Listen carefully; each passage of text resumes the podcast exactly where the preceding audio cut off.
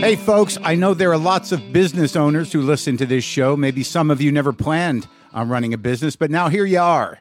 One thing you've always got to keep in mind is how much you're spending on your operating costs. That's one of the first things we had to keep in mind with WTF. And with things costing more today than they did when we started, you want to keep your expenses down.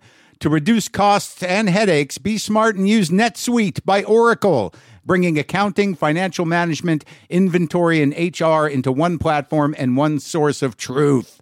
Reduce IT costs, cut the costs of maintaining multiple systems, improve efficiency by bringing all your major business processes into one platform, slashing manual tasks and errors.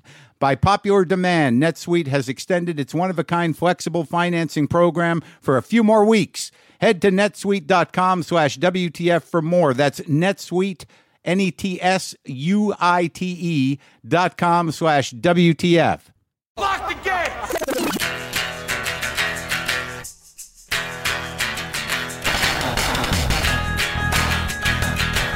All right, let's do this. How are you, what the fuckers, what the fuck buddies, what the fucksters? What's happening? I'm Marc Maron. This is my podcast, WTF. Welcome to it.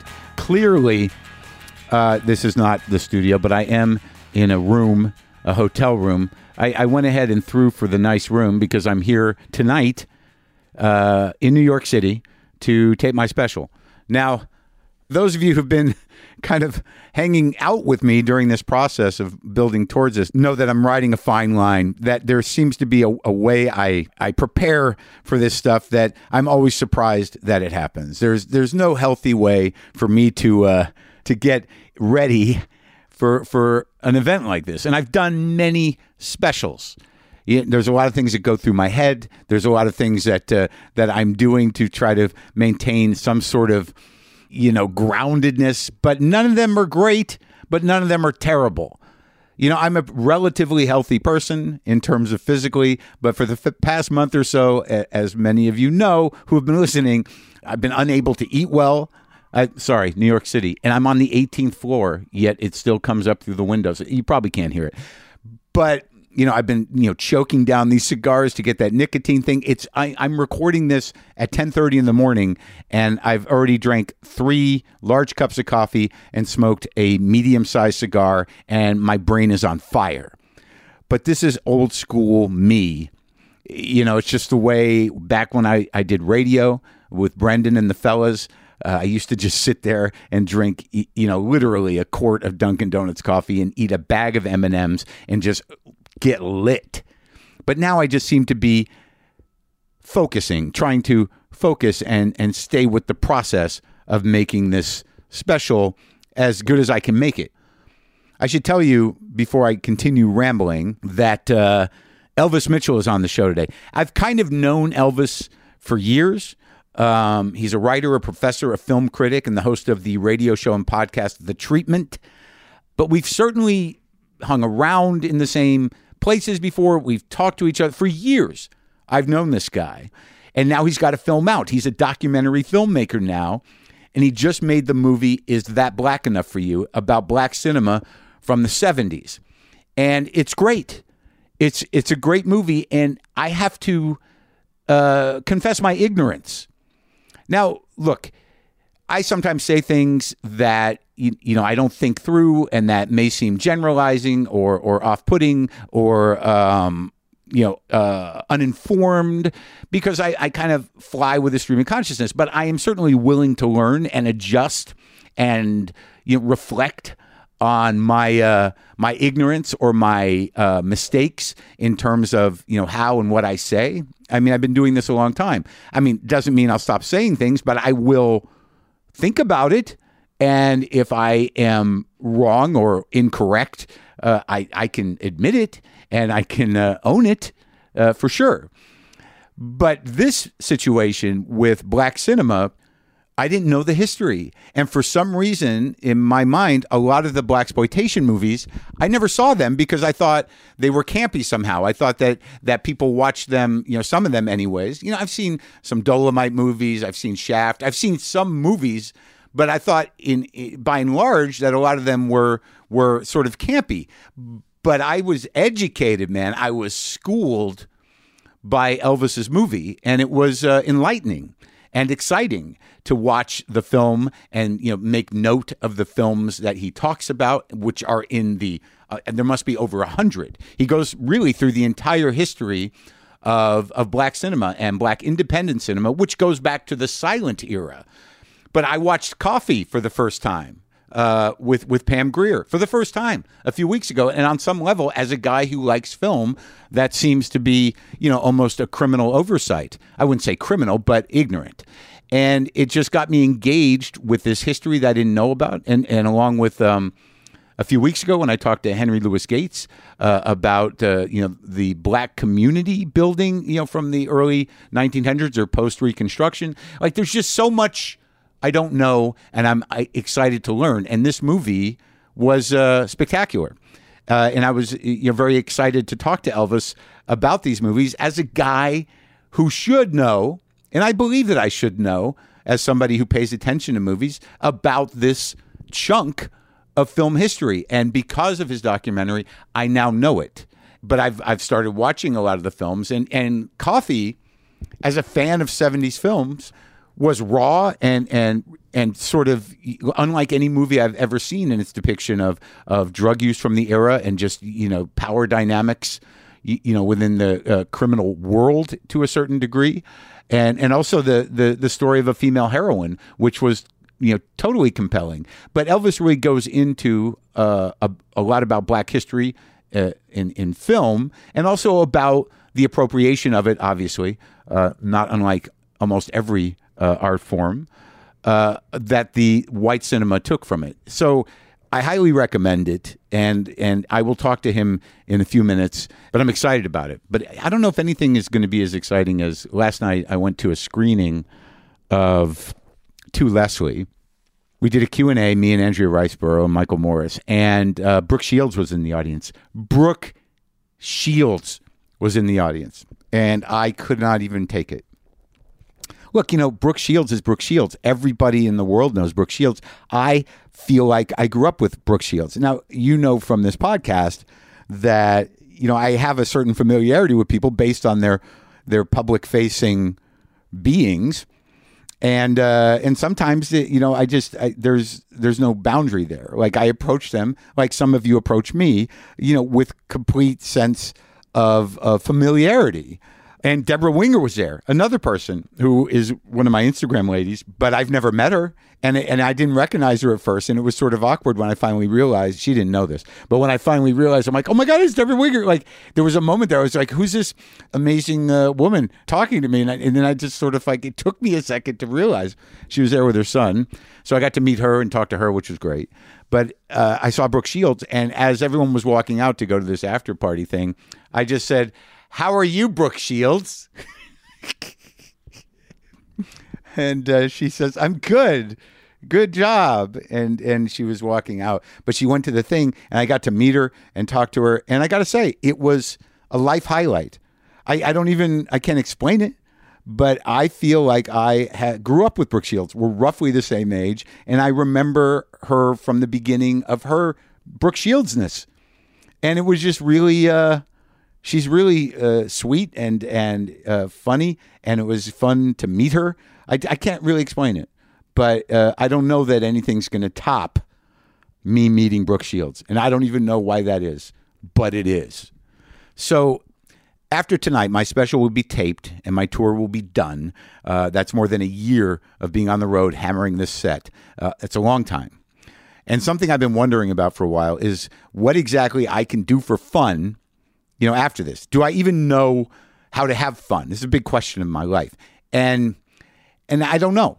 But I, I now I, I have some, you know, time on my hands and I should be able to find this out. And I've been or hopefully be able to discover the fun. I've been talking about this with my producer Brendan.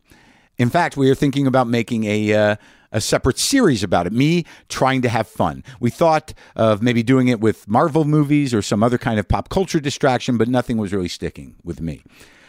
So we got on the mics last week and and talked about it again because Brendan had an idea. This got me thinking about something. I'll uh-huh. tell you exactly where I was thinking about it. In fact, I'll show you where I was thinking about it. Do you have your phone with you? Yeah. I just texted you something. See if it comes through. Um. Oh yeah. So that's a, a video from a televised pay per view from uh, two Saturdays ago, and if you play it, you'll see a guy uh, standing next to a professional wrestler, like cheering out of his mind. Yeah. A guy with a blue mask and glasses. That's you. Yeah. when was this? Uh, like two weeks ago. Who is that guy? Uh, yeah, who is that? Who is who? The guy cheering? That was me. Yeah. Uh, the guy I was cheering for was the champion of uh, uh AEW, which is All Elite Wrestling. Yeah. And I went to it in New Jersey with uh, with our friend Chris Lopresto, who Oh, yeah. uh, we used to work on Morning Edition with us. Yeah.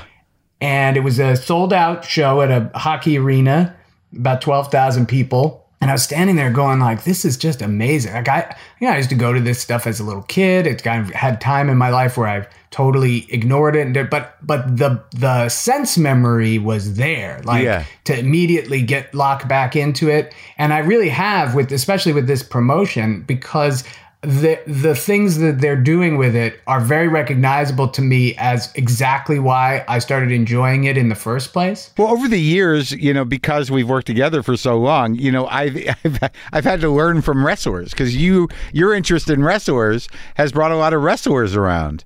I mean, I've Yeah. interviewed several big wrestlers. And I think people wonder, you probably even wondered it for a time like, but you know, it's stupid if you know it's fake. What what's the point then? Why do you, why do you care about it? And you know, it's very easy to answer that for me, especially now having you know uh, lived most of my life dealing with entertainment. Is I- I don't care. Like, there's nothing about it that I'm even worried. I'm not even concerning myself with artifice. In fact, it's very real from the sense that does the guy or woman who's playing the role and trying to get something across through this tremendously athletic, difficult performance, do they deliver it? Right? Yeah. There's this amazing guy right now that's at the top of that um, promotion, AEW. His name is uh, MJF. He, he's uh, it, it stands for Maxwell Jacob Friedman, and his gimmick is just like he's this Jewish kid from Long Island who thinks he's better than you. That's his even his catchphrase. I'm better than you, and I know it. And I'm better than you, and you know it. And he uh, he did this whole bit that he was angry with the promotion and they because they weren't taking him seriously enough, and he left. And they played it off this way. They let him leave for six months, three months, and he was gone. He was off TV. Then he comes back and he's going to challenge for the title because now he's back and he's got the rights to challenge for the title. And he goes to a guy who's managing the champion and he's like, I'm doing this because of you.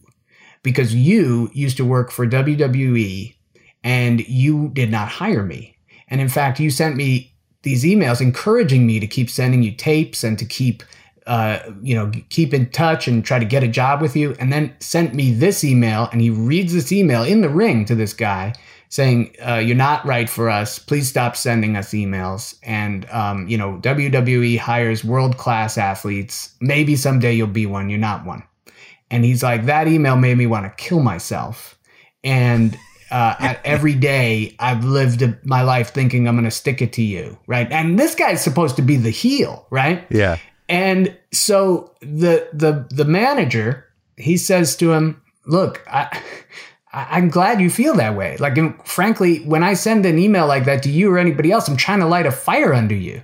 He's like, I used to work on the carnival circuit. I'd get my face beat in every night by these guys when I was 17, and I'd be crying in my bed, bleeding. Like, if you're worried about an email, you've had an easy life. And he's like, stop taking shortcuts. Stop doing all these things. You you come out, you cheat, you're you're you claim you're better than people, and that just try to do it, earn it, right? And so they set this up. He finally says, "I'm going to fight. I'm going to do it all. My, I'm going to throw away my the things I used to cheat. I'm not going to hit people with with with with foreign objects and that. We're gonna. Yeah. I'm going to do it for real." Yeah. And I'm going to this show. This was the show that Chris and I went to. And Chris and I are both like, well, he's got to cheat to win, right? Like, and in fact, what would be the best thing is if he is going to cheat and then doesn't. And the manager realizes he did the right thing. And so the manager turns on his own guy and cheats for him right? Yeah. I mean, that would be the best story that the guy, the manager finally sees in him what he wanted to see in Yeah. him. Well, sure enough, that is exactly what happened. the, guy, the guy gets down to the ring. He's Yeah. going to hit him with, he has a giant ring. He's going to put the ring on the finger. The manager says, like, pointing at him, you're not going to do that. He takes the ring off. He throws it away. But now the guy, the champion, puts him in the sleeper hold. And Yeah. he's fucked, right? Yeah.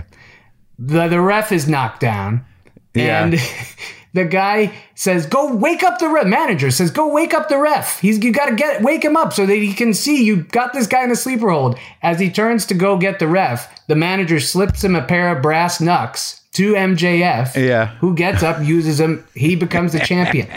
I was so thrilled that the story played out like that. I Yeah. don't like it, it was it was not that I wanted it to be real. Yeah. It was that I wanted them to really tell the story that made the most emotional sense, that Yeah. could go on the most ups and downs. Right. It's a script thing. Yes, but here's the other thing. W- When you really look into what it like, they're not scripting it from the perspective of they're writing it down on a piece of paper and here's you guys' roles and what you're supposed to do. At least Yeah. that's not what these guys are. WWE does that to an extent. Yeah. This is all improv, Yeah, right? right. These guys sit and they talk about the like much like you and I did when we had Mick Foley on. Yeah. Here's what's going to happen. Ultimately, we're trying to get to here. It's up to you to perform your part so we can get there. Right. Right. Yeah. Nobody said to you, Mark, Mark, here's everything you have to say. Yeah, I've done movies like that. exactly. Right. It's it's very, very close Yeah. to a to a large long form improv Yeah. all of this is to say this is leading up to the fact that um, uh, you and I are going to go uh, enjoy this the way I just did, live and in person, uh, out in Los Angeles on, on January 11th. They're going to be out there at the LA Forum. You're and flying I have out? tickets for us. Yes, I'm flying out. All and right, we're going to go to AEW Wrestling. I'm in. I'm ready. Good. I mean, I got choked. I, got choked up. You telling me the story about the kid? Well, I mean, you know, this this will be a, a good test too to see like what the type of character that someone does as a wrestler, particularly not a cartoonish wrestler. Like all these wrestlers in this AEW are just generally people, and they're not playing a a, a, a cartoon, Right. And so I would be, I'm going to be interested to see what you wind up latching onto. Exciting. Good plan. Got a we got a, a, a fun field trip coming up.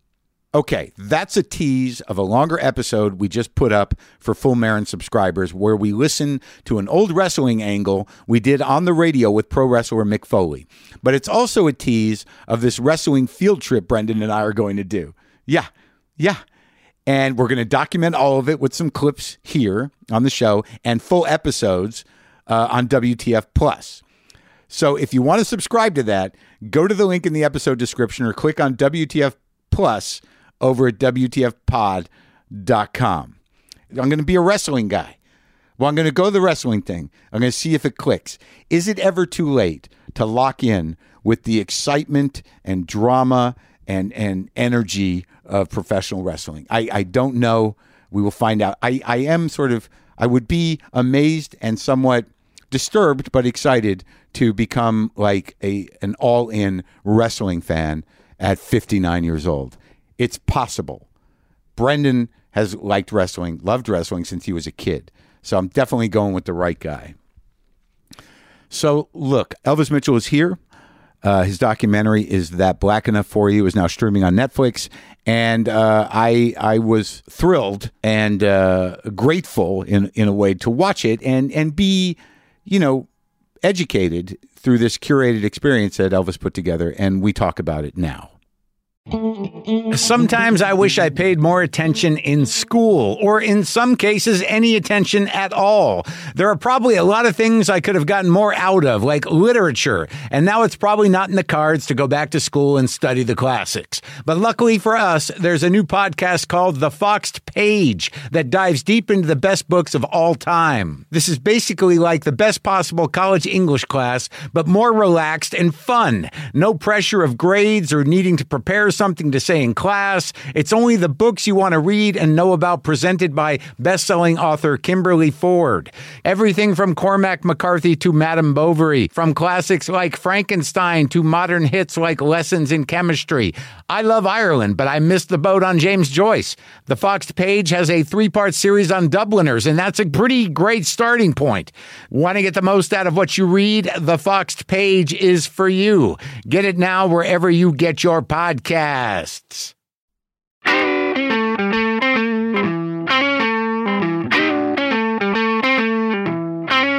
I feel like there. I need some background because, like, I was, I watched the the doc twice. You watched it twice? Yeah, it's a lot in there, dude. It, Okay. it should have been two or three episodes. You know that, Okay. didn't you? The Fincher said when we went to talk, he goes, "No, this has to be five or six hours because you can't get this in two hours." It's true, man. It's like it was like taking a, you know, it was like uh, uh, uh, almost like a a whole uh, semester. Good. I wanted to be compared to education. Thank you. Oh, it was like taking a class. It was like Harold Ramis and, and No, but it, but I mean, you are educating. I mean, that's the- you know the thing is, I'm I, you know if anybody's your audience, I am. I'm a relatively smart guy that didn't know half that shit or three quarters of it even. really? Yeah, That- man. That's shocking to me. Is it? yeah. I mean, I don't. Uh, you know, I'm not a total film nerd. I'm not. I and- would never accuse you of that, but Yeah. you're also, but you're a student of popular culture. That's right, but but like it was just sort of this, uh, not unlike I guess many primarily white people. Uh, it was sort of a blind spot. You know, I would have had to go back, and I, obviously I went back at some point and kind of rewatched the '70s anti-hero movies, which you know you sort of use in this movie to make an example, using your doc to make an example of of how the black filmmakers handled that and what they did with that and how they shifted that dialogue around the anti-hero but like i didn't i no one was leading me that way so But, you that- know but that's the point of the doc because Yeah. nobody was leading you that That's way. I mean, right. yes, exactly. well that's what i'm saying like you know it, it, but to my uh like my fault in in not knowing it is that i didn't take it upon myself to go watch all those movies because again i didn't really have guidance and i think that if anything like i, I was wondering if you had a book so like i asked the publicist i said can you give me a list of every movie that's in this doc 165 movies. well that's what i got I, they said it's 165 here's 12 but how are you going to do that? I mean, people always ask me that shit. You know, you should have some sort of primer that goes with it. Well, what we have is the ability to pause and write stuff down now. It it used to be if you saw this the kind of thing you rented or whatever. I like- get it, sure. But you know, I almost did that. yeah, so now, so now I'm to have to. I have no issue with people Yeah. pausing and write things down. I mean, I wish you'd had a chance to see it theatrically, Hmm. just because oh, that stuff looks so good. it, it's, it's. But it's just this stuff was made for movies, and to see that shot of Billy Dee Williams leaning into the frame, Yeah, you can start before his face turns. And Lady Sings the Blues? Yes, Yeah, you, yeah, yeah. you can see the, the his manicure just light up. It's like, Right. oh, he's like like Marlene Dietrich. Right, yeah, and he was so excited about that. You talked to him. I it was it was good to see him. I didn't know he was still alive. Oh God, he's and the greatest guy and completely Seems like a great guy. self-effacing. I Yeah. mean, giggling. Yeah, yeah. fifty years later, like he's still fifteen years old. Yeah, it was hilarious. And and I just saw Glynn Turman in uh in that uh, Del Toro sort of series. the- Yeah, the, yeah. horror anthology. The horror anthology. Still, Yeah. still working a lot. Still working, and, and but again, another great guy. And Yeah. there's so much you can. I mean, there's so much you got left out. We could have talked about the fact that he was one of the three people up for the role of of Han Solo in. Star oh, Wars. Oh, really? Oh, Yeah, yeah. well, that's the point. That's the thing I'm saying is that there was so much in there. I had to, I had to watch it twice. I, I watched it twice because I missed things. Like there there were certain departures within the narrative of the doc that could have been their own half hour, 45 minutes. You know. Like, what are you thinking? Well, I mean, well, just more of the music and the, the, the power of soundtracks, and also just the Are we recording now, by the way? Oh yeah. Okay. And just and and also the, you know the uh, the two kind of like because it seems that you're making you're contextualizing something, but you're also making an argument in this movie in a way. Oh, completely make Yeah, an argument. yeah, That's, and- that's the point. Is to make an argument, just because so much of this, and again, you as well as anybody, Yeah. a really smart consumer of pop culture, know that there becomes this kind of binary way that black culture is viewed. Right. It's either this or that. Yeah. It's blaxploitation or Right, not. right. no, it's more than that. Right. And so, what I wanted to do is, first of all.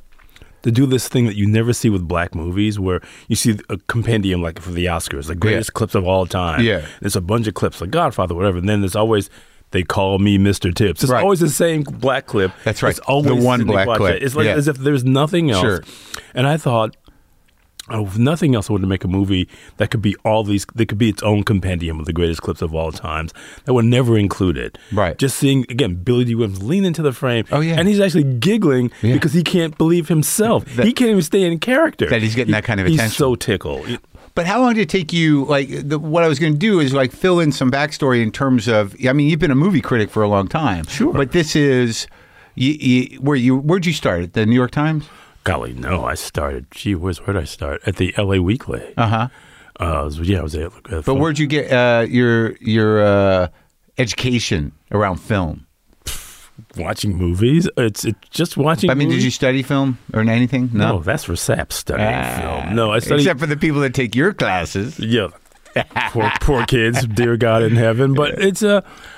no, I got my degree in English literature. Right, So my mother said, you know, don't you already speak English? Yeah, what are you gonna do with that? Yeah. I'm qualified to drive the Uber that brought me here. I should Sure. have done that. Would have been here on time. uh, but I always watched movies, and as getting into in, in the documentary, had this weird kind of foundation laid by my grandmother, who would Yeah. say stuff like, "The Andy Griffith Show was on." There are no black people. In I that. love Where that do you quote. Think you are. There are no black people in that show. Where do you think they are? And I'm like, I'm six. What are you doing to me? But it's also this thing too, because also we're roughly the same age. Remember that time when if you saw a white person and a black person in something, it was adult entertainment? They'd just be talking. Yeah, I, I don't know if I ever registered that, but but I guess that's If true. you're a black person, you kind of go, whoa. Like um, what, this movie, this TV movie I saw as a kid, My Sweet Charlie, with Yeah. Al Freeman Jr. and, and Patty Duke. She was pregnant. He was some draft dodger who was Yeah. trying to help her out. Yeah. They, there's nothing remotely sexual between them. But because she's pregnant and he's there, it's adult entertainment. It, like these things always struck me as being completely insane or this double standard where in movies, you know, during the Hays Code era, obviously, Yeah. when there's a married couple, there would be twin beds. Sure. And as a kid, I watched this and think, wow, white people are crazy. Yeah, yeah. Because you never saw married black people. Yeah. Therefore, you thought white people lived different than we did. Well, I think you touched on so much stuff in you, you know sometimes in passing. You know, like that quote from your grandmother is great, but also the the idea that you know the the group of Jewish immigrants that started the motion pictures. You know that Neal Gabler sort of argument of, of creating a facsimile or or uh, an idealized America Sure. uh, through uh, through the films that they could pass in or that they could you, know that they could manufacture But, you know, a place is- where they could live. Here's the fascinating thing about this, Mark. So much Yeah. of this is built on this weird, weird self hatred Hmm. or self abnegation. This idea that these people creating myths, and there's a myth in American movies that really doesn't exist in any other place, where Yeah. they're about heroism, Yeah. and about standing up and taking this kind of stand, Yeah. And so when the, we have that clip in the movie. This weird thing that this freestyle I clip? had watching uh, well, the, the Shawshank Redemption. Oh, yeah, right, right. Morgan watching Freeman Rita Hayworth? is watching Rita Hayworth. Yeah. And that part wasn't written for a black person. Yeah. Uh, in fact, everybody in Hollywood wanted that part. I Yeah. Charlie Sheen, was- everybody who was hot wanted that role. When But- Charlie Sheen was hot, yeah. yeah, I know that that could be its own separate documentary. Yeah, sure. But um, Morgan Freeman gets it, and he says, "I love when she does that shit with her hair." You kind of go, "Wow, that's about black men having been indoctrinated to have." See straight hair like this. You also think too that Rita Hayworth was a Latina who had her basically her skin bleached and had her hair dyed. I mean, so this there's so many different levels. Oh, yeah. of, of, of reality being denied that they're touched on. And you and you explore that you know pretty pretty thoroughly in terms of of people doing all types of brown face. You know, in in Hollywood, that there's an idea in the movie that you kind of you kind of blow through, which is that the entitlement of of white culture thinking they could do it better. Like and that I'd never heard it framed like that. I, I mean, I always assumed that it was an idea of sort of just what we do, but I didn't think of you know the the superiority thing. You know that you know we can mimic it better. Oh, oh sure. I mean, it's this. I was close to Pauline Kael, who's Yeah. a film critic in New Yorker, and every once in a while we have this conversation about Olivier in Othello, and one of her intimations was, you know, that he could do it better than a black actor. Yeah. I went, I don't think that's true. I'm pretty sure he can't be a black person better than a black person. I'm not going to argue with you that he's talented. No, so it's that becomes this kind of generational thing too, which is why I wanted to include both Olivier and Orson Welles doing that. doing Othello. Doing but Othello. but don't you like? Isn't there any sort of pass given for tradition and Shakespearean theater. That's not the question. I mean, Yeah. the question is there's the, the become there is this kind of entitlement that comes in this, Yeah. and then there's also this kind of regard for that too. Right. Uh-huh. Well, you know, he's doing Othello, and of course he can bring something to it. The fact is, for all that kind of tradition.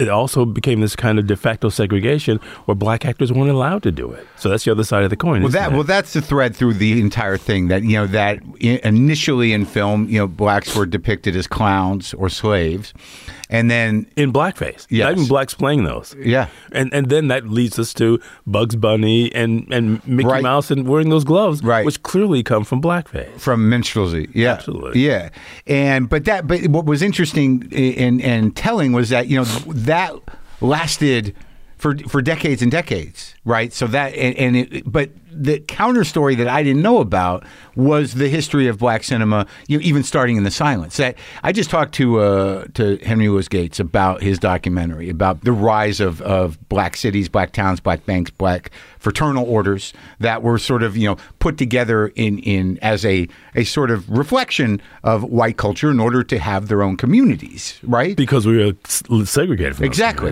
What was interesting was that you you were able to to find and, and really kind of put into context these early independent black filmmakers who were directors during the silence, Not which just directors, but directors, Actors, producers, yeah. writers, actors, and had to book the theaters. I mean, in effect, it's a black film version of the Negro Leagues, where you have to do all this work that certainly no white director ever had to do. Well, I think that what my point was that was probably in you know just collusion with.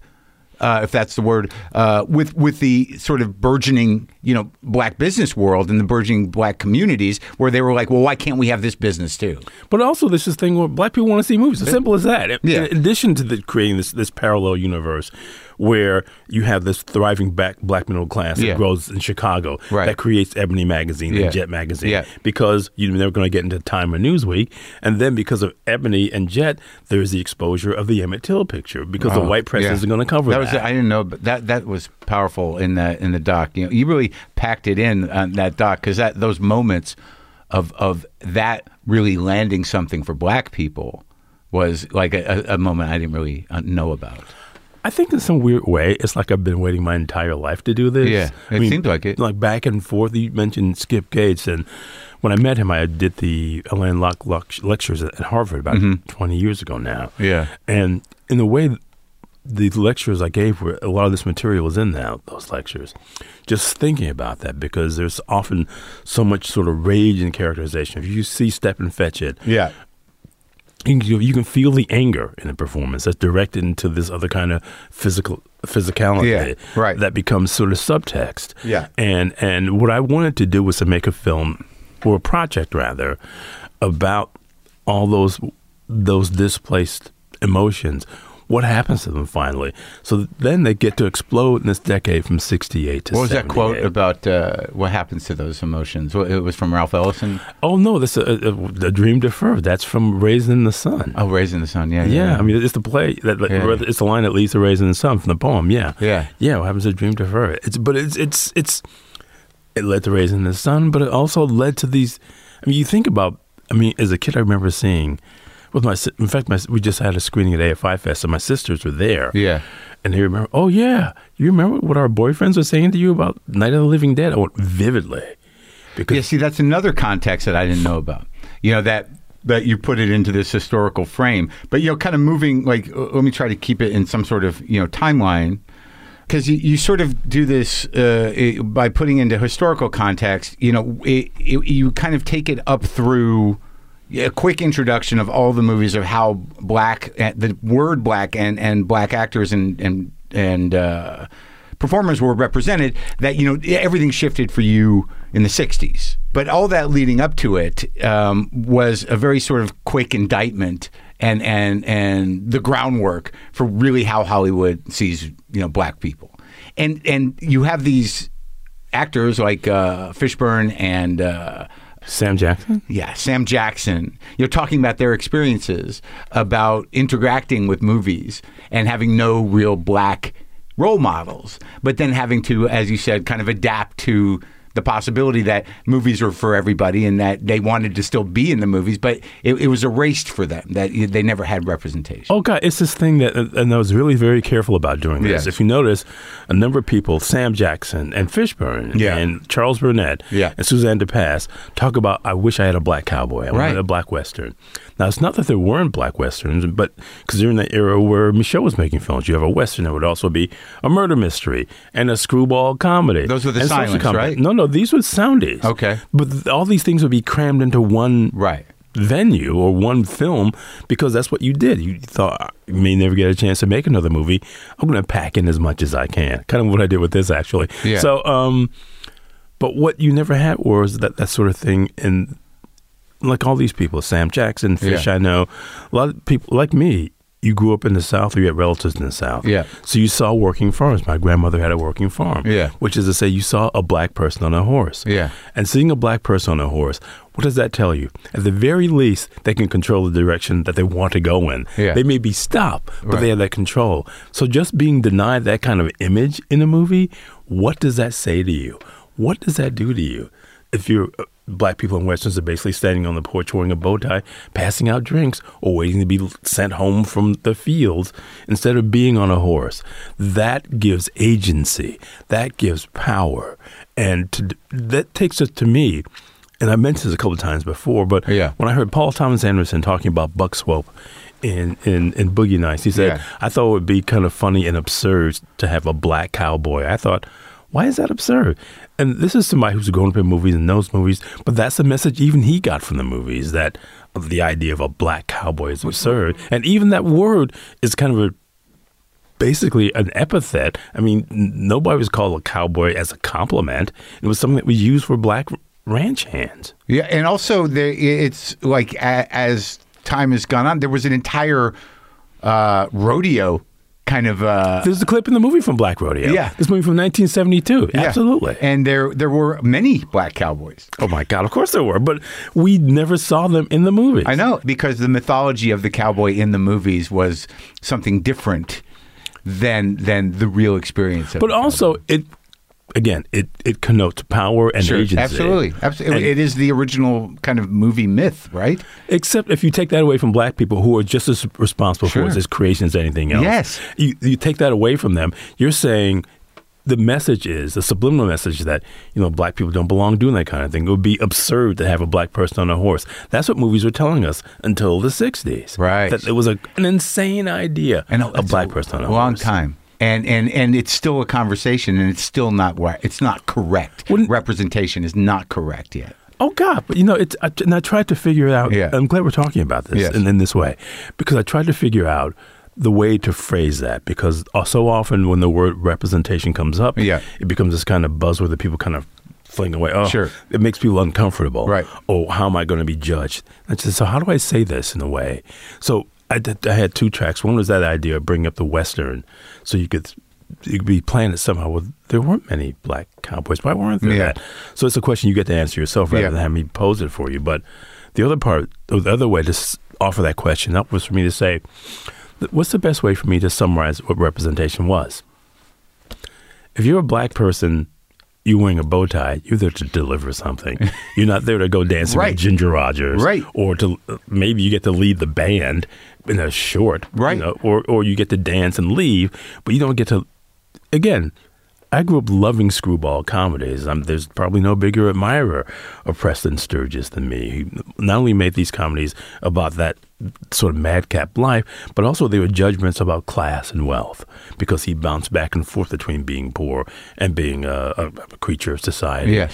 And so for his movies to basically reduce black, as soon as you saw a black person in a Preston Sturges movie, there was that ridiculous dialect that no black person actually spoke. I have family from the South. Nobody talked like Well, that. well, I think what's sad about the idea and the reality of truly institutionalized racism is that you know because it, it must make you ask like of of this guy that you respected is he fundamentally a racist person or was that just what people did certainly it's this thing that's both, isn't it? You know, Yeah. I mean, it's, it's people. If you don't have the, I don't know, the wherewithal to bucket, then what happens? To Now, who are you? Yeah. Yeah, and, and it, it it's worse than institutionalized. It just becomes inertia. It's easier not to try to move it away. But isn't all that inertia? I mean, I'm just trying Yeah. to come up with a, other trigger Okay, words. yeah, you- yeah. But, you know, it's certainly that.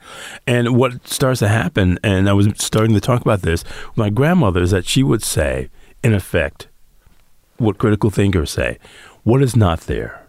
some of the things that, that resonate with me around certainly the line about tuxedos that you had, then you're able to sort of answer that with uh, Ivan Dixon's movie.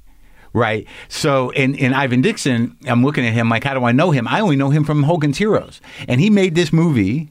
uh, What's it called? Spook Who Sat, Spook Who by, Sat the by the. Door. That that caused such um, what, what's the word I want? Had such a- Controversy. an impact that that it was seen as almost uh, criminal by the FBI. Right. Oh my God, he! I met him. One of the thrills of my life was I got to meet him, and because here's the great thing about this story, right? You know, I showed that clip from that movie, Nothing But a Man, which he did before Hogan's Heroes, from 1964. It's, it's Abbey Lincoln and Ivan Dixon, like movie stars. Yeah, that was movie- great. What's her name? That woman. Abbey Lincoln. Great. She was a jazz singer and an actor. Beautiful, beautiful clip.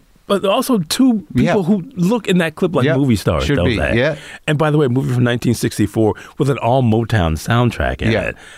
It's like it's, you could make that movie today. Yeah. But anyway, so he makes that movie. All this Ivan Dixon stuff for me that sort of came to a head when I asked him. I said, "So, I noticed as a kid watching Hogan's Hero that the editor of Hogan's Heroes was Michael Kahn, Yeah. who later went on to edit all of Steven Spielberg's movies. Uh-huh. He's for the last forty years he's been Spielberg's No editor. kidding. His first two movie jobs, or among his first two movie jobs, are Trouble Man and The Spook Who Sat by the Door. Uh-huh. Ivan would tell me that we would sit. We'd be invited. Al Ruddy, who's the creator of Hogan's Heroes and later produced The Yeah, I Godfather. had him here. Yep. Yeah. He's- and a great storyteller. Yeah. He would have these Academy screenings at his house. So, so Ivan Dixon Yeah. and, and Michael Kahn would sit in the back row, and Right. Ivan would go, "I can't do this anymore. This is making me ill. I, I know I have to support my family, but I can't play this guy who sits by the radio in the basement and never leaves the prison camp." Yeah. And Michael goes, "Listen, when you direct your movie, you let me know, and I'll edit it for you." So that's how this bond is forged. Yeah. So this guy who goes on to do. Basically, to have, be part of Steven Spielberg's aesthetic, Yeah. got his start working with Ivan Dixon. Because everything shifted in what, 68, you think? I, for me, that's the point. Just because it becomes, I didn't want to do one of these things that's hundred years of black film. You know, because Yeah. I think it's a fool's errand. And No, I thought it was interesting that you stopped it. Yeah, well, But I- you said this is when it ended. it does kind of end there because w- when the Wiz The fails, Wiz. Yeah, but that's later. But so 68. but seventy eight is when uh, it is when it ends. Yeah, Yeah. for me. But sixty eight is just this point where, after Night of the Living Dead, you sort of can't deny it anymore. Right. There's a black action Well, well, that's like, you know, I didn't ever read it like that because I didn't read the papers. I'm not in the black community. I didn't read the criticism of it that, you know, post Watts and post riots, that, you know, the way that the Night of the Living Dead was received by the black community was was was twofold, right? But also that you know Romero, whether he knew it or not, was really making a profound social statement. Do you think that he was conscious of all that? I think he was trying to solve a problem. Then he realized what he had because he, the actor just didn't show up, and he had to do something. And Duane Jones just stepped in. It wasn't cast as a black guy. Oh God, when, wasn't written because when you watch the movie, Yeah. you realize his race is never mentioned Yeah, ever. I know. It's kind of it, it's you notice that. I mean, what was your response to it when you saw it as a kid? What do you remember about it? I remembered like eh, I remember noticing that that that you know this is just a guy and he's the only black guy in it and he's the hero of this thing but it's never you know you don't have no backstory and you don't have and no one ever mentions it and there was just by nature of historic you, you, you know training it was awkward like you felt you know the white woman who was hysterical and she's having to put her trust in this guy who's being decent. It kind of goes against all the tropes, right? It comes, it's a fast thing. It's almost this joke about what would Sidney Poitier do if he was surrounded by zombies? This, this kind of question, you thought, well, what would, He tried to charm them first. Maybe, but you know, he know. I mean, he because he's always the most able person in any situation. Yeah. And lose the field, he fixes everything. It's like, what, what can't this guy do? Oh, you know, touch one of these women. That's what he can't do. Interesting. But, yeah. you know, but in, in in Night of the Living Dead, he's not treated like any kind of specialty case. He's the most efficient person. That's there. right. He's kind of like pissed off. They have to do everything. Right. Because he realizes that there's so much kind of ineptitude, and hysteria around him. He's got to just step up. But again, he's not treated as this exceptional black man. He's just a guy who's doing the job that needs to be done. but there's no re- there's no way to read that ending. Uh, other than a black man getting shot. Let me ask you: When you saw that, the, how did it impact you? Do you remember? Did you- Yeah, I, I, I do. I, I remember that it became uh, an indictment of of sort of Southern white culture to me. That you know that because the way they portrayed those guys with their hats and their guns, and it was a standard kind of uh, lynch mob looking bunch. That it, you know that there was no way to read it other than you know this was a lesson about racism.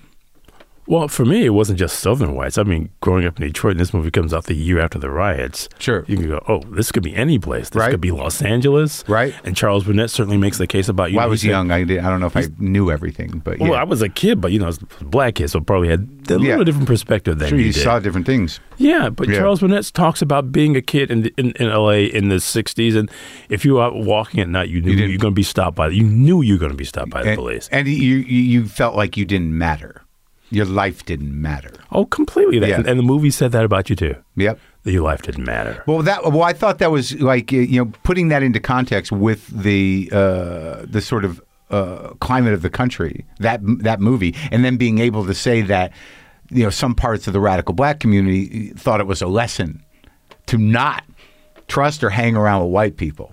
No, if this is the lesson, if you try to like, if you try to be better than this, you try to show them you're, you're part of this, or you want to integrate, this is what's going to happen to you. You're going to go down like this. You'll be thrown on top of a pile of burning bodies.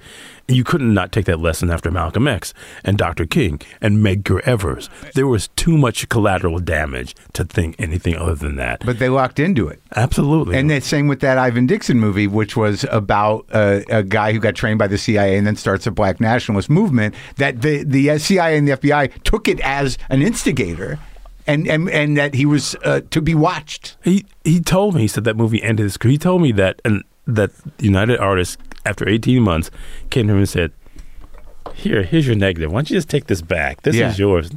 They gave him his movie back. Yeah. When does that happen? Well, I mean, the the struggle of black filmmakers at that time when they were given opportunities, it was this sort of low stakes gamble. Most, But it wasn't given opportunity. It was seizing opportunities. Because if you're waiting to be given an opportunity, Not you'd gonna still be waiting. That's what he did. He walked away from a guaranteed job, staying on this TV show, making pretty good money, being a blackface on TV because he couldn't do it anymore. Yeah. The same thing happens for Melvin Van Peebles. He, this is all about seizing opportunities Same with Harry Belafonte, but earlier. because he produced all those early movies, and then when he saw there wasn't anything for him to do, to me, that's the great story of this. That's the story I want to tell. This guy who walked away from this thing that he was built to do, that he trained as an actor. When you hear him sing, he's basically performing those songs as if they're monologues, Yeah. as if he's acting out those songs. So for him to walk away from this thing that he was, I can't think To stop anybody- acting. Yes. Yeah. Yes. I mean, and, and he also had this great understanding of what character does. I have this clip in the movie from uh, Islands in the Sun, Island in the Sun, rather, where he's wearing this big brown suit that's two sizes too big for him, clearly. Because in those days, even poor people were beautifully dressed. And Harry said, No, I want this suit to look like it's a hand me down. Yeah. That it's his, maybe his father's suit and uncle's suit Right. that doesn't belong on him. So Yeah. we see him, we think, something's wrong. What is it? Right. Yeah, and the, and that you know his tone around not compromising his integrity in terms of how black people are represented was it was interesting. You, you know because it's not it's not bitter, but it's angry, and and you know the. the it was hard to really sort of decipher his real feelings about Sidney. I think it's interesting because clearly they love each other. Right. But they took two different paths. Harry said, I'm not going to do this. But if Sidney hadn't done those movies, they wouldn't have got made. Is the world better off for those movies not having been made? It is not. So I can. My point is, I think you can see both sides. Sure. So that by the end of the movie, because I wrestle with how to deal with Sidney Poitier, because there's been so much said about him, and and and it's kind of this undercurrent for me. There are two themes. One is a wasted opportunity. Yeah. That all these, you know, Rupert Crosse, who never got to do what he should have done, or Diana Was he the one that the leukemia guy? Yeah, one who was supposed to be in the last detail. Who Bob Towne told me that he was like this incredibly charismatic figure that women loved. Yeah. and and men admired. They weren't even jealous because they thought we can't even do what he does. Yeah. he was just kind of unbelievable. That's a It great like- great mm, movie too. Yeah, and they, Like- they were supposed to be co-stars. Yeah. They, everybody realized in the 1950s, Rupert Crosse is a six foot four, Jamaican. He's never going to get hired. He's never going to be a movie star. Cassavetes use him. Cassavetes use it. Not only that, if you listen to Jack Nicholson's voice, you listen to that kind of snarl, mm. Mm. that kind of empty laugh of his. I think he's doing Rupert Crosse. You can hear that he's absorbed what Crosse did as an actor. I've always believed this. Well, I like those kind of connections that you make as a film critic in this movie because you can't help yourself. So, like, the, that's why I had to watch it twice too. Is that there's so many little kind of connections you make that just kind of blow by, and you're kind of like, wait a minute.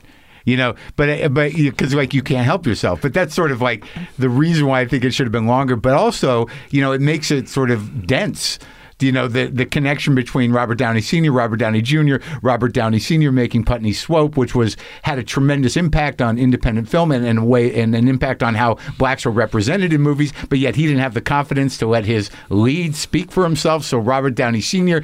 does the the ADR and talks for the main black character who is the center of the goddamn thing. And then you kind of connect it to uh, uh, Tropic Thunder with uh, Downey's award nominated performance where he's basically doing blackface and st- so like and that goes right by i mean that's i just that's 20 seconds I could, but I could have done more because if you listen to Putney Swope, you can hear it's clearly Downey doing a lot of voices in it. So Yeah. it's basically. What, so who but how do you blaming? feel about that again, I feel like this is somebody who wanted to get his movie made and didn't trust his performance. And I asked Antonio about it. He goes, "There's a kind of power that that I think that he said he thought that Downey was looking for. Downey Senior had that that Arnold just wasn't that kind of actor. Yeah. That Arnold had the look, but he didn't have the sound. oh the the lead putney yeah, this, yeah. this actor Arnold. So Johnson. so let's go back to like 68. So now like cuz this opens a door. Like so whether you, you know however you're conflicted about Sidney Poitier those two movies and I read that the Mark Harris book, you know, which I thought was great. absolutely, And. I mean, it definitely informed a lot of what you know. Some of what it's one of the reasons I thought this could be a book because I thought It should be a book. I don't know why isn't it a book? because everybody turned it down. Everybody turned it down twice, I should say. Because I was. how was it not a book?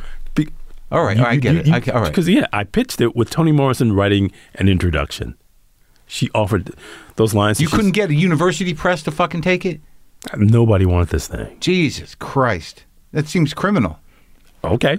But all right, so so Harris and you, uh, you know, both sort of posit this idea that those two movies that that was the beginning of a lot of things. Sure. black representation in a different way, but also black money making possibility at the box office, and then in some ways opened the door for for black artists to take more chances. It should have because you look at 1968 as being going from Night of the Living Dead Yeah.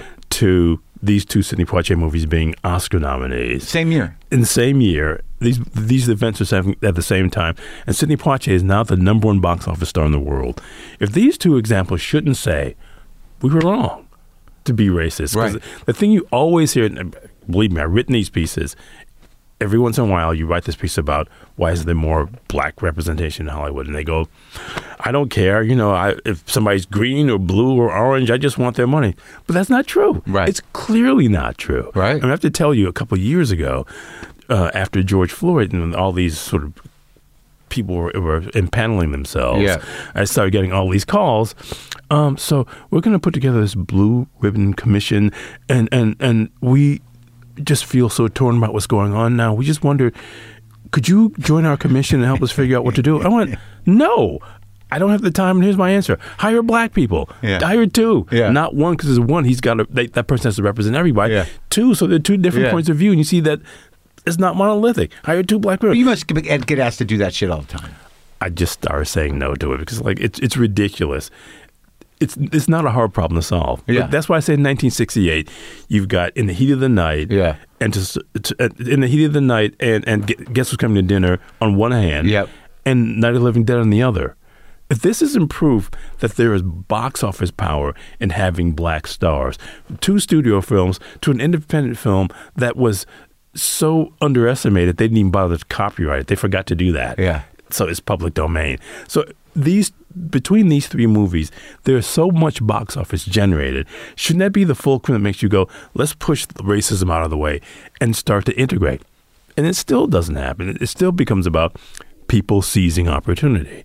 It's about Melvin going from Watermelon Man to going, I can't do this again, to making Sweet Sweetback's Baadasssss song. And that clip we have, which is still mind blowing to me, where the police car is on fire and somebody walks up and, and opens the door. You go, Gets the guy out. Oh my God, that Yeah. door. That, Yeah. It's hot metal, and he just grabs it and opens the door. You kind of go, All right. again, that clip shouldn't be in some compendium of the greatest film clips of all time. Yeah. But I mean, but so the turn, you know, you kind of hang it on Gordon uh, Parks and and Van Peebles to, as the big sort of shifters of the of the um, paradigm a little bit, right? Yeah, I With mean, their movies. because Gordon Parks, but again, Gordon Parks has proven himself as this incredible talent, and so when he gets to do his studio movie, the first studio movie directed by an African American, he has to write, direct, produce, and he composes a score.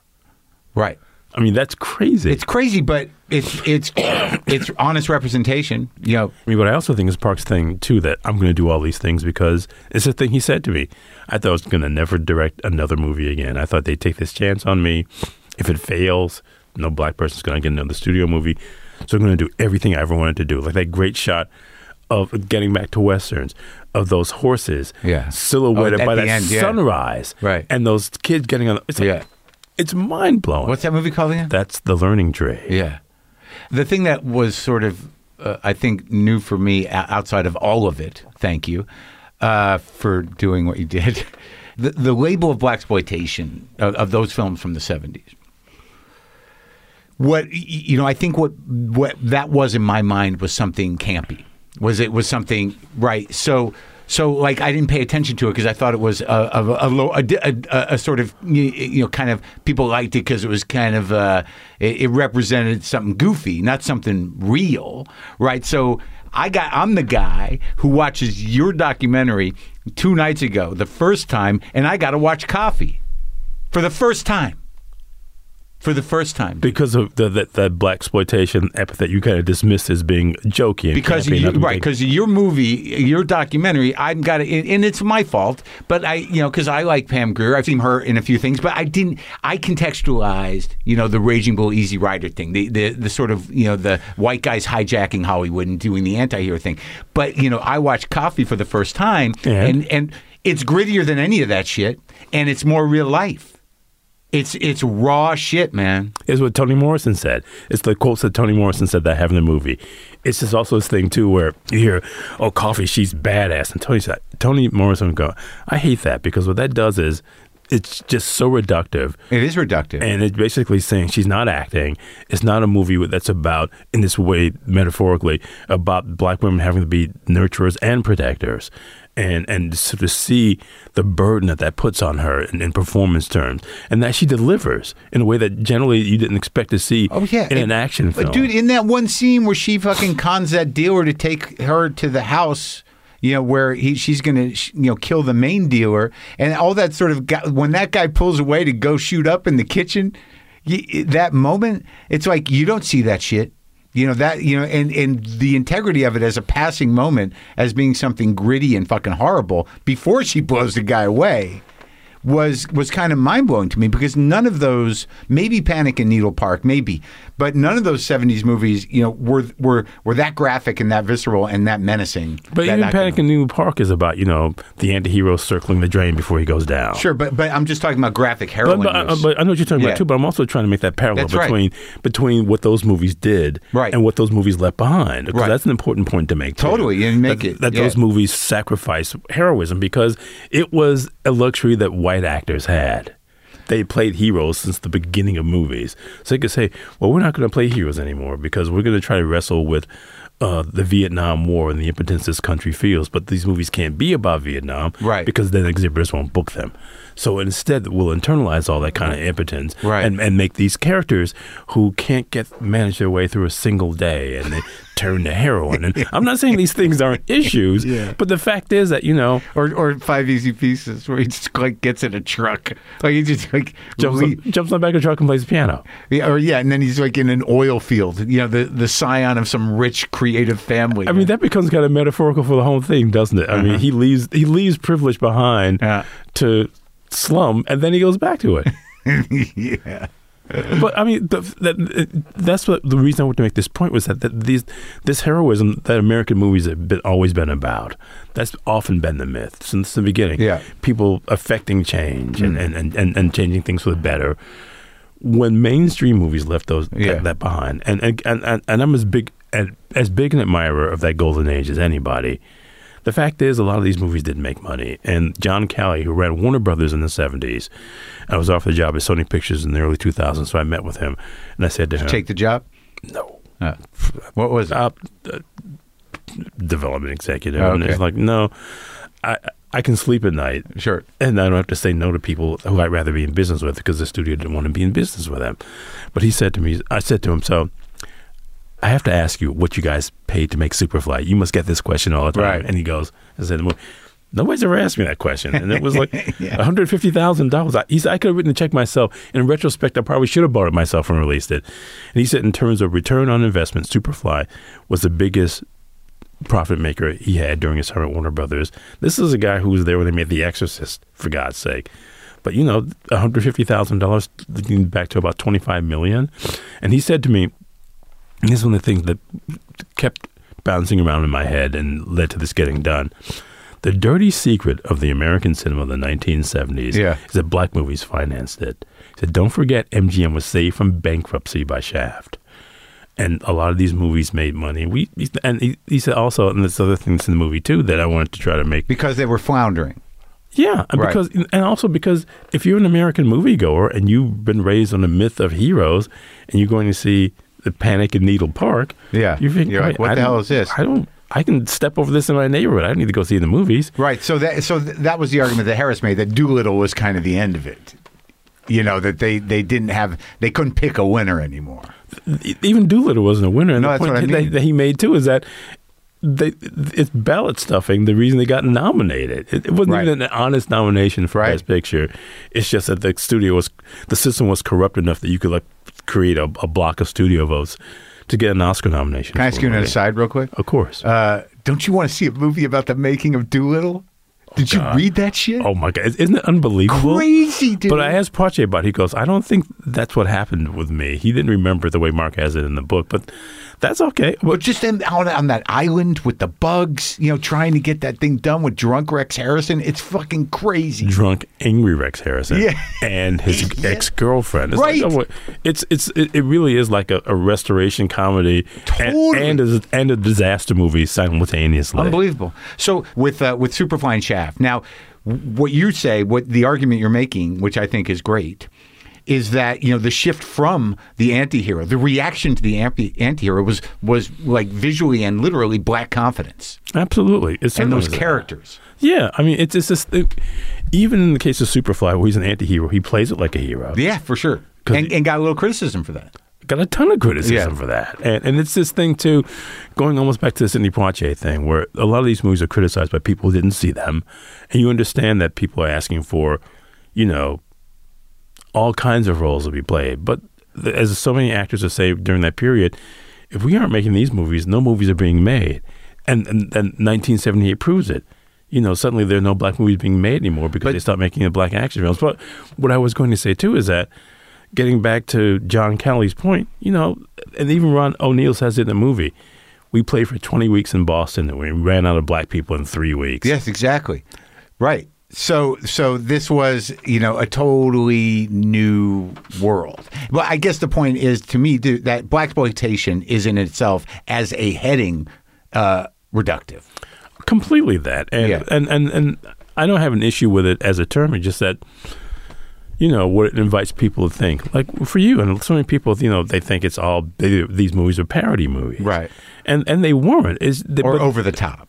they were over the top but that's okay Yeah, sure. I mean you know is a james bond movie not over the top Yeah, for sure. i mean Yeah. is, is is is a super is a marvel movie not over the top and they're all money makers, but these are also movies that I was saying, in, in, they say in the, in the movie that are about concerns in in, in the cities. You know, Yeah. about, about how do you deal with Right. with with being overrun by by angry landlords or drugs or or crime, black on black crime, because the police aren't going to come help you.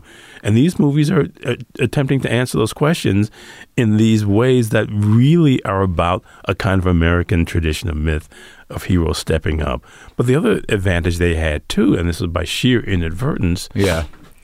is these soundtracks being released for Well, that's yeah. That was like to me, like you know, the seizing of uh, and and creating a new business model, right? But the the thing that was really provocative and, and great to know was the connection you made, which I guess uh, Isaac Hayes made, was that he was inspired by that Sergio Leone film where Her- uh, Henry Fonda plays a heavy for the first time in his career. Was that the which was at Once Upon a Time in the West. I remember this, and this, all these building blocks that made this movie. I go to Sundance for the first time in '99. I never want to go to Sundance. Yeah. I could care less. But I'm, I'm, I'm invited to be on the jury, so I go. I'll do that. And so I get dragged, shanghaied into, dragooned into this dinner. Not this dinner, but this filmmakers lunch, Yeah. and and the Hughes brothers are there with their film American Pimp, and Yeah. I'd always want to meet them. And Yeah. turns out they're from Detroit, and so Yeah. we like talking. And I say, what I really liked about Dead President is that use of uh, Walk On By by Isaac Hayes because I'd always thought, and then Albert Hughes says with me, we say in unison, it was stolen from Once Upon a Time in the West. And I thought, I'm not the only person who thinks like this. To have that kind of thing visited upon you. Oh, so it's not just me, it's other people. And that's why I thought there had to be an audience for this as a book because I felt there are too many connections like this that, So you're saying that you could hear it in, in Isaac's song?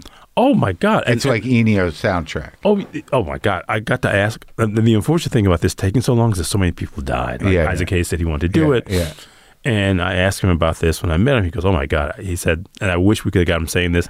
I think we were eight notes shy of being actionable. It was. I thought it was like hilarious, but he knew what he was doing. But I, I said, but also.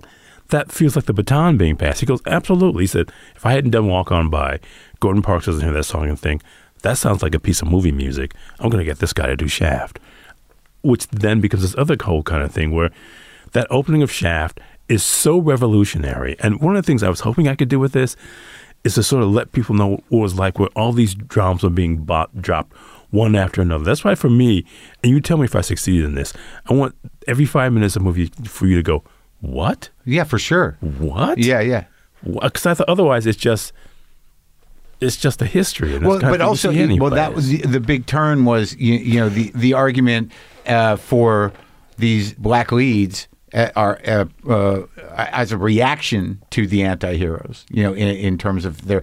But then again, but, but we I distracted you from the the conversation about how you know releasing the soundtracks first became publicity for the movie, and the the artists like Mayfield and Earth, Wind and Fire and and and uh, you know Aretha Franklin and and the others were already established artists, so it was kind of the new business model.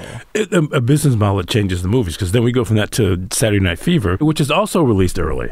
Right. I remember. The high soundtrack. school. The soundtrack came out early. Well, th- this is, but th- this is sort of interesting because it's always been the issue, uh, and and you know most of the doc is is is sort of uh, indicting it. But uh, again, you know, after you talk about after the arc of the '70s, and you were able to source.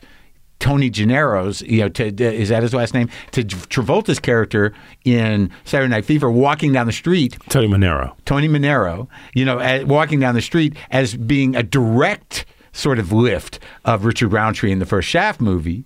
That you know that they co-opted the confidence of these black leads who were working against the antihero and and uh, appropriated it, all of it, the whole model from for Saturday Night Fever. That that's new information. Again, to me, it's just maybe this is like the proto moment of meeting the Hughes brothers and Sundance. But Yeah. I'm seeing this movie with my friends, and we kind of look at each other, and go, "Isn't this Shaft? Uh-huh. You can't if you're a black person, Right. Shaft had only been f- six years early. You can't look and go, "Isn't this Shaft? Right. Isn't this like the same key?" But then he takes these white guys who played disco music or weren't even disco music before that. And it- like the whole thing is exactly the the problem in a way, but yet you love the movie. Listen, I think that I, I of course I do, and then and the point I try to make in, in the movie is that if you're a black person, a Yeah. person of color, Right. it's hard to love pop culture if it doesn't love you back. But that's kind of the story about being a black person in America, isn't Right, it? okay. And and and but that business model does become the way of the world. I mean, by the '80s, the soundtrack is the way the movie is sold. You Yeah. know, that's part of the rise of MTV. Right. Is these music videos that are songs from the soundtrack. Oh, that's true. That then are so. I mean, The that bits from the movies. yes, absolutely. And major artists doing these songs. Yeah. That becomes the way that movies are sold for a long time. Yeah. And and this all started in the seventies, and I just like this. uh, We've got to. I've got to draw attention to this. Uh-huh. And because it, feels crazy to me Yeah. that it hasn't been. And I think it's, but again, it's, it's this this this reduction of black culture, and and what I say in the film is that a de facto underground economy and cultural movement because it wasn't like it wasn't successful. It just wasn't being covered. And then, Right. and, and and then when it was being covered, it was like all these sort of pieces about blaxploitation and what that was doing. It fucked my head up. Like it framed it uh, in, improperly to me, you know, to the point where I didn't, you know, investigate more because I thought it was because I don't love camp, you know, and I don't, you know what I mean? Sure. I mean, and and, and I think a lot of people sort of thought that, that these movies probably felt not dissimilar to the ways that African Americans had been treated in film before, which is to say, turned into a joke. Hmm. So why go? But you see the opening of Shaft, and I just did a thing at Indie Memphis uh, where Willie Hall lives, who is the drummer in the Bar-Kays. Yeah. So it's him doing those sixteenths in Shaft. Yeah. And I said to him, it felt always felt to me like you guys are doing a little bit of Peter Gunn, but also a little bit of Norman Whitfield. He goes, it's exactly that. Yeah. I said, but uh, I said, but also too, you can hear like the backbeat, you can hear the bass drum, you can hear the snare. Whenever there's a footfall by Richard Roundtree, Yeah. it's following. He goes, absolutely. He said, Isaac Hayes bought me a metronome and put it in my hotel room so I would fall asleep at night seeing the clicking in, in- for a click track. Yeah. And so he said, I, by the time we got to the studio, I didn't have to look up. I could hear the click and know exactly what it, and Isaac said, don't look at that screen, just play. Because you, if you're following the click, you're playing along to his footfalls. And that's the same thing that's happening in Saturday Night Fever. In fact, when I saw that Bee Gees documentary earlier, I went, Yeah. how do you not mention this? How Right. do you not say this? Yeah, because you had to. you're, you're the guy. Thank you, Yeah. thank you for my documentary. That's But going I up also- against, I really- going up against Wakanda Forever, so nobody's going to see it. Well, look, man. I mean, it- the, the, it, it's it, being the guy that makes the connections and and sort of uh, you know presents reframes history. I mean, this is an issue. Like I talked to Gates about this too. That you know, you're literally with Gates's uh, y- you know uh, documentary on PBS about you, you know the the black business community is that and not unlike you, sadly, you know these are these are lessons that are actually being recontextualized and banned in schools in red states. That it's not it's it's it's black history that should be human history that we all should sort of understand and know. And we're living in a time where if you don't if you're in the arts and you're not fighting the good fight, then it's all lost. Whether it's Wakanda Forever or not, you know, that Wakanda Forever doesn't exist without what you're talking about in your documentary. They should be showing it first at the theater. Speak louder. No, I mean, my, my hope is that the people get tired of seeing Wakanda Forever for the 19th time that weekend, because probably everybody's going to go out this weekend, you come home and you turn on Netflix and you go, oh, oh, oh, because in fact, I had a show on Epix and I would go around to towns with the filmmakers, and I did one with Ryan Coogler. Yeah. And I showed him the beginning of the Learning Tree. Yeah. And all the things we're talking about here, I was saying to him, he goes, oh my God, I didn't know any of this Yeah. stuff. But I also like there's just so many moments in the doc, you know, where you know your reaction as a younger person to to Isaac Hayes on the Academy Awards playing that song with those chains, and you realizing that he's re he's owning these things, and and and fuck youing them. I mean, to You see know. Isaac for me, the moment and I mentioned this in the doc, and I'm glad you brought this up. See Isaac Hayes wearing chains not around his wrists but around his torso, Yeah, and to be playing that song, it's like for me, I just as a look. oh my god! Yeah. But I mean, but he had that look with the seat on national Yeah, television. yeah. The fact that Shaft's success made that Isaac Hayes inescapable, and I thought. This is the beginning of a, of a new world. And that's the year of Superfly and Lady Sings the Blues and Sounder. And you get, and I was just thinking, oh my God, because I would compare Curtis Mayfield to John Williams. He did five scores Yeah. during that period. Yeah. In addition to doing 15 other albums, so he made 20 records. So good. But the soundtracks he made are Let's Do It Again, Claudine, Sparkle, Yeah, and Superfly. Almost all those songs live on one way or another. In fact, John Kelly said to me, the great thing about the Superfly soundtrack is that every single that came off of that was a hit. So it kept the movie alive. In addition to it coming out the month before, Right. it wasn't just, it just a song was a hit. You know, there's Give Me Your Love, there's Freddie's Dead, there's Superfly. yeah, Uh, These things that that that album generated so many hit singles. Yeah. it kept the movie alive. Yeah. that had never happened before. You, see, you might have the case of, and I make this this point of an Elvis Presley movie or a Beatles movie, but those people were acts, pop acts, and Yeah. that didn't translate into the entire culture. And oftentimes, you know, people go see the movies and roll their eyes. You have this thing with, that Curtis Mayfield is as a composer and a songwriter, where he would write in character you may have had this thing happen to you too. I know so many people who've heard a Superfly soundtrack who've never seen the movie, Yeah. who've imagined the movie, Yeah. based on the songs. Sure, and the cover of the album. the cover of the album, but also the song. Yeah, sure. That each song has a different tempo, Yeah. a different feel to it. Yeah. They're all about these states of mind these characters are experiencing. Yeah. You know, uh, Deep.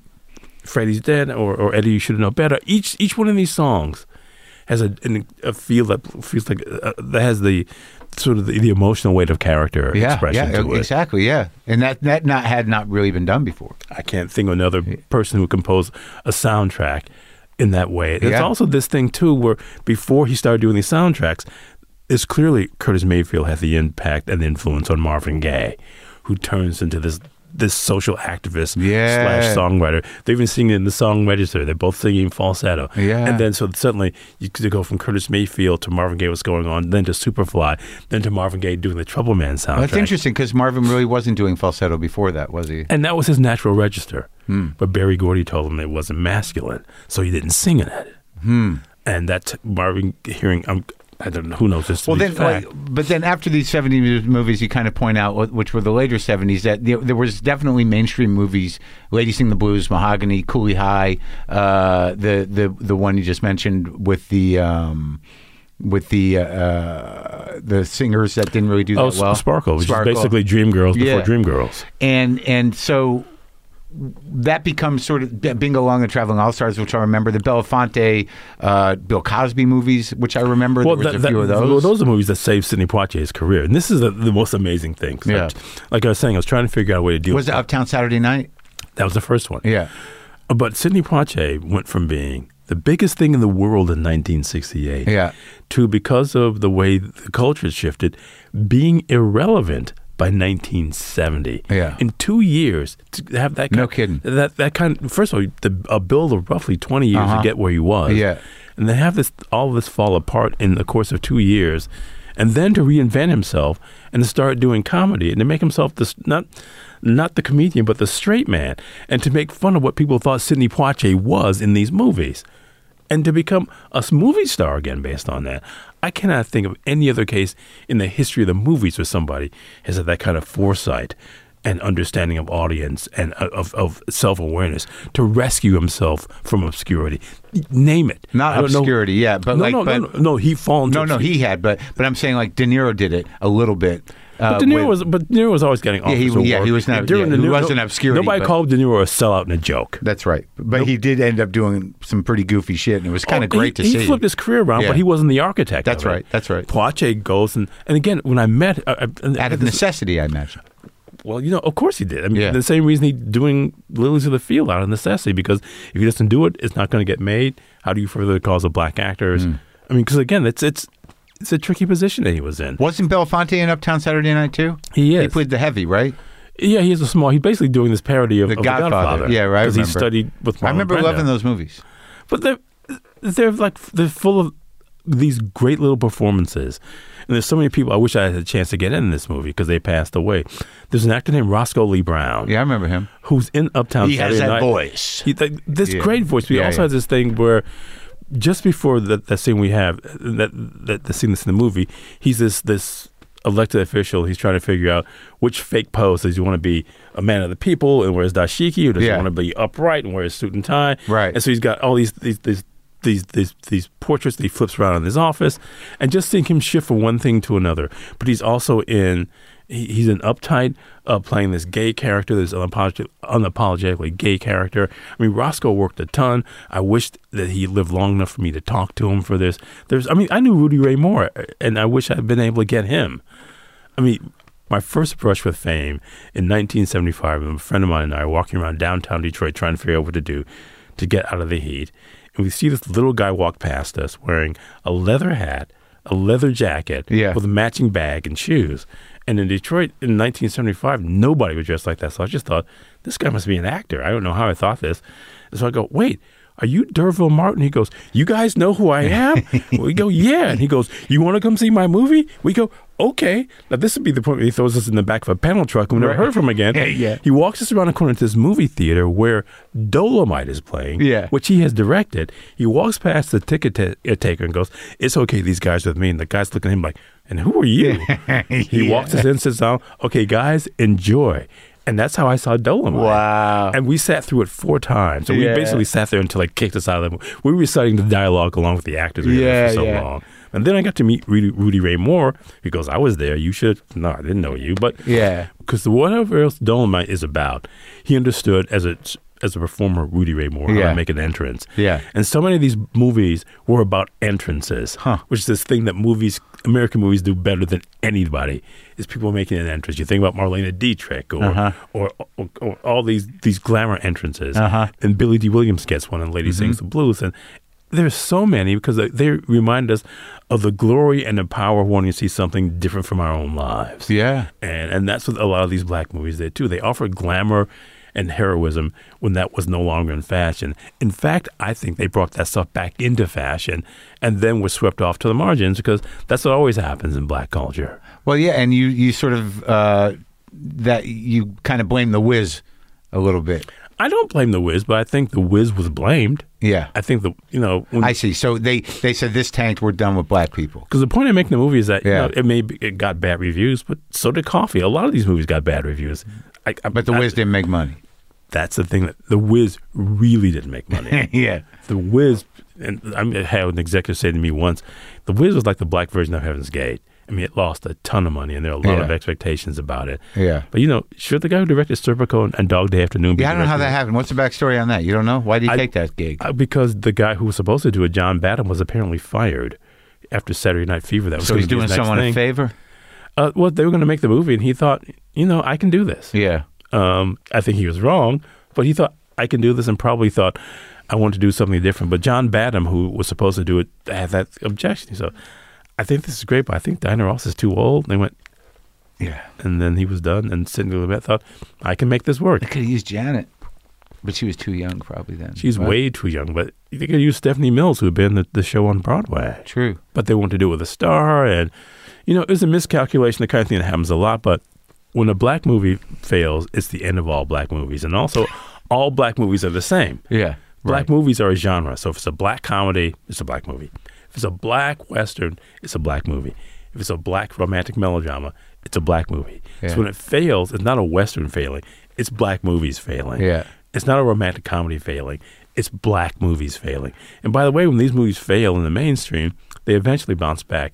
We were hearing about the end of the romantic comedy until the George Clooney, Julia Roberts movie is a success. So suddenly they're back. Yeah. But I like how you sort of set up that after that, the Wiz, that, you know, and then you sort of sort of uh, focus on the new kind of black independent cinema. You start talking about, you know, Charles Burnett and and who's a genius. Oh my God, a poet. He's yeah, a poet. I mean, I remember seeing that movie. When did it come out? Like in 80, it, 78? it, it, it, it came out in 78, but it, it wasn't, it didn't get a real release until like the late 80s. Yeah, because I saw it and I didn't know what it was. And I saw it, I don't remember where I was. Maybe I was still in college. Is that possible? Like mid to late 80s?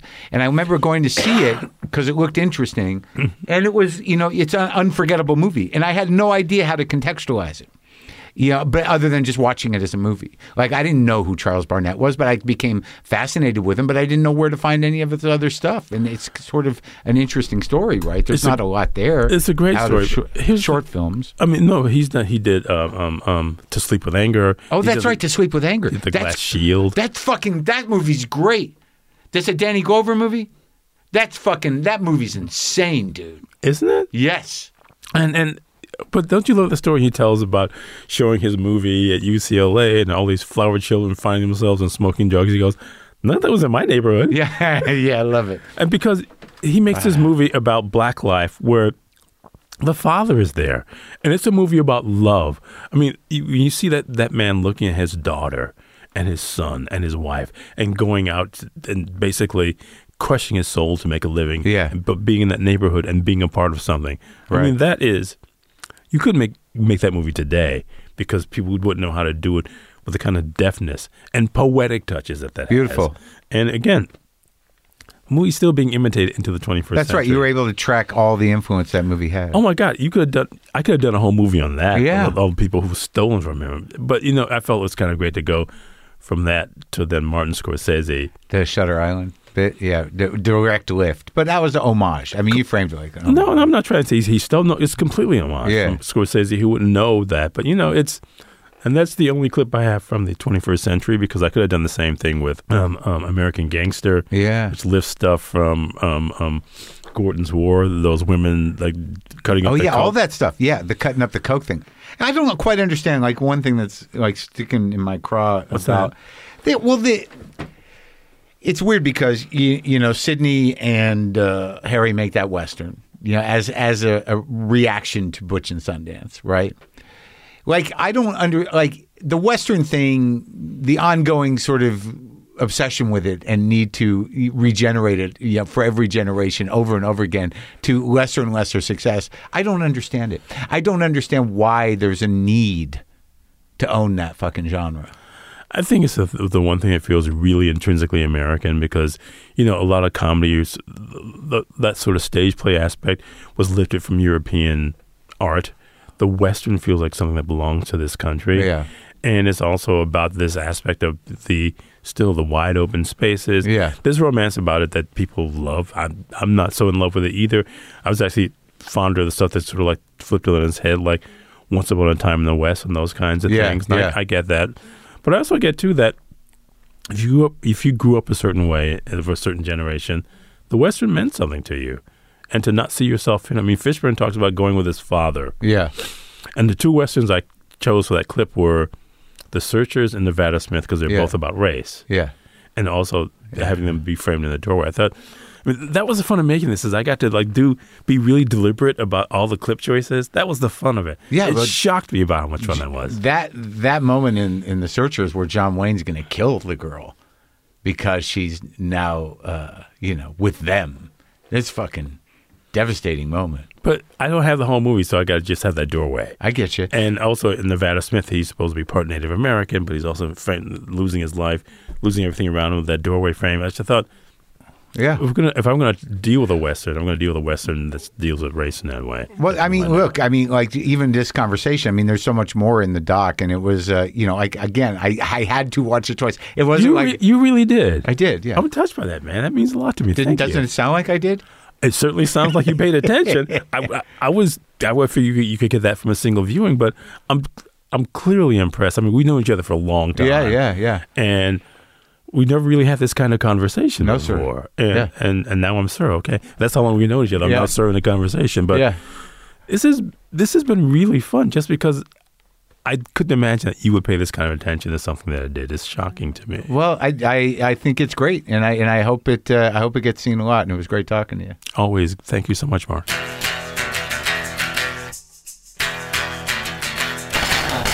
That was Elvis Mitchell, a fellow broadcaster and uh, now filmmaker, and the movie is is called "Is That Black Enough for You?" It's streaming on Netflix, and uh, it's it's great. So hang out a second. Okay, if you want to check out an episode from the archives this week, it was six years ago that I went out to New Jersey to interview Bruce Springsteen. It's episode 773, and it's available in all podcast feeds for free. It's definitely a great episode if you're a Bruce fan, and a great episode if you're a fan of this show, because it's a full fledged WTF interview. We get into everything, including what he was thinking at the time about Trump's election, and a lot of what he said uh, actually could be said word for word today. What's your biggest fear of it as we enter it? I suppose would be that uh, uh, a lot of the worst things and the worst aspects of what he appealed to comes to fruition. You know, uh, when you let that genie out of the bottle, bigotry, uh, racism.